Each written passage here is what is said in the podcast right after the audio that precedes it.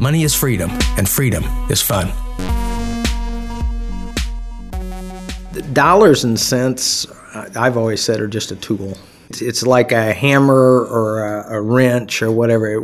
Money helps you do what you'd like to accomplish. Retirement isn't what it used to be. So the picture that many of us have of retirement comes from looking at our parents or grandparents and how they have lived in retirement. And that might be helpful as a starting place, but then it's on steroids because people live so long in retirement today and that wasn't the way it used to be. So if you ask yourself something like, you know, golf is the proverbial thing we talk about because everybody, you know, hey, I want, want to retire and play golf. But people get tired of playing golf pretty quick. And it makes perfect sense when you look at it in the context of a 30 year retirement. And you know, most people, it's really interesting, but a real important part of their life is the time between when they're born and when they're about 20 or 25 years old. I mean, those are kind of the defining times of your life. And yet now we're talking about a retirement that's potentially longer than that first 25 years of your life. And so it's kind of crazy to just, you know, sit down and say, well, I'm going to play golf or I'm going to work in my garden or whatever.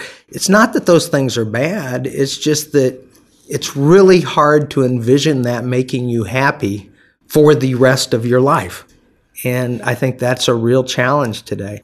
You know, people come to you and they say, Well, am I ready to retire? Well, part of that question is, What is it you plan to do in retirement? And then what's it going to cost to allow you to do that? You know, we're real easy and really good at answering the financial questions. We have all kinds of analysis that helps us do that. And you know, there are no hard and fast rules, but you know, we can look at the numbers and we say, hey, that has a li- high likelihood of working or it doesn't have a high likelihood of working. But the more important question is, what is it you're planning on doing? And can we build the financial package to allow you to do that? Yeah, well, there is an overlap between the soft sciences, you know, sociology and psychology and money. I mean, they all come together. As a matter of fact, many of the great conflicts that people deal with in their life go back to money one way or another, and that's pretty commonly understood. But it also is kind of the thread that goes all the way through your life. Uh, you know, you think back.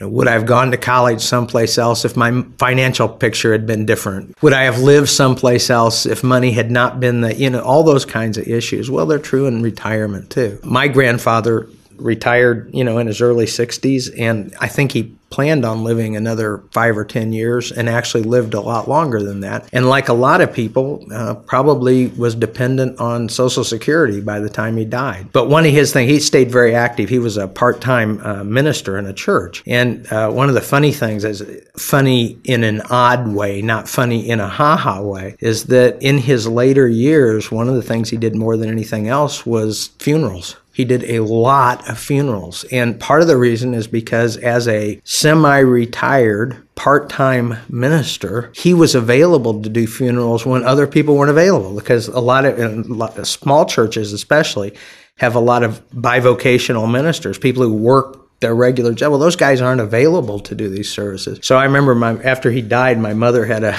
uh, she found a notebook where he had tracked all, and it was it was phenomenal the number of funeral services that he did, and he'd make a few dollars every time he did one, you know. So it, it gave him it gave him a purpose, and it also provided him some financial support.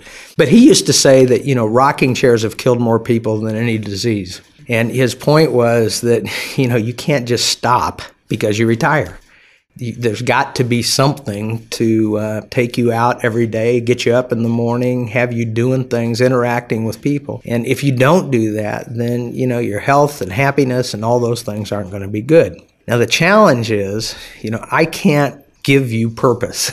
I might be able to ask some prompting questions that help you decide what your purpose is. But probably truthfully, by the time most people are retirement age, they know what they're passionate about. They know what they care about. And all it really takes is kind of enhancing that view. We know you've done this for 20 years once a week. Okay, so now here we are at age 65 and you've decided to retire and you think maybe you'd like to do that some more. What's that look like? You know, how many days a week? Uh, what's it going to cost you? Uh, are you going to have to travel with it? I mean, those are the kinds of questions. And then from there, you can decide do you have enough money to allow you to do that? I, I, often say that the people who come and ask if they have enough money for retirement almost always do, because the people who don't, part of the reason they don't is because they never ask. You know, they, they, they just live life kind of like a pinball on a machine. The people who show up in my office at age 62 and say, well, we just want to check with somebody and make sure we've got enough money, usually their finances are pretty much in order. James Stowers founded what became American Century Investors in Kansas City, Missouri. Like any of the rest of us in the investment business, he often encountered people who were nervous about investing. I'm going to wait until things seem better, people told him. His response was priceless. The best time to plant an oak tree is 20 years ago. The second best time is now. Now is a great time to take control of your finances. It's the perfect time to start planning your freedom tour. Money is freedom, and freedom is fun.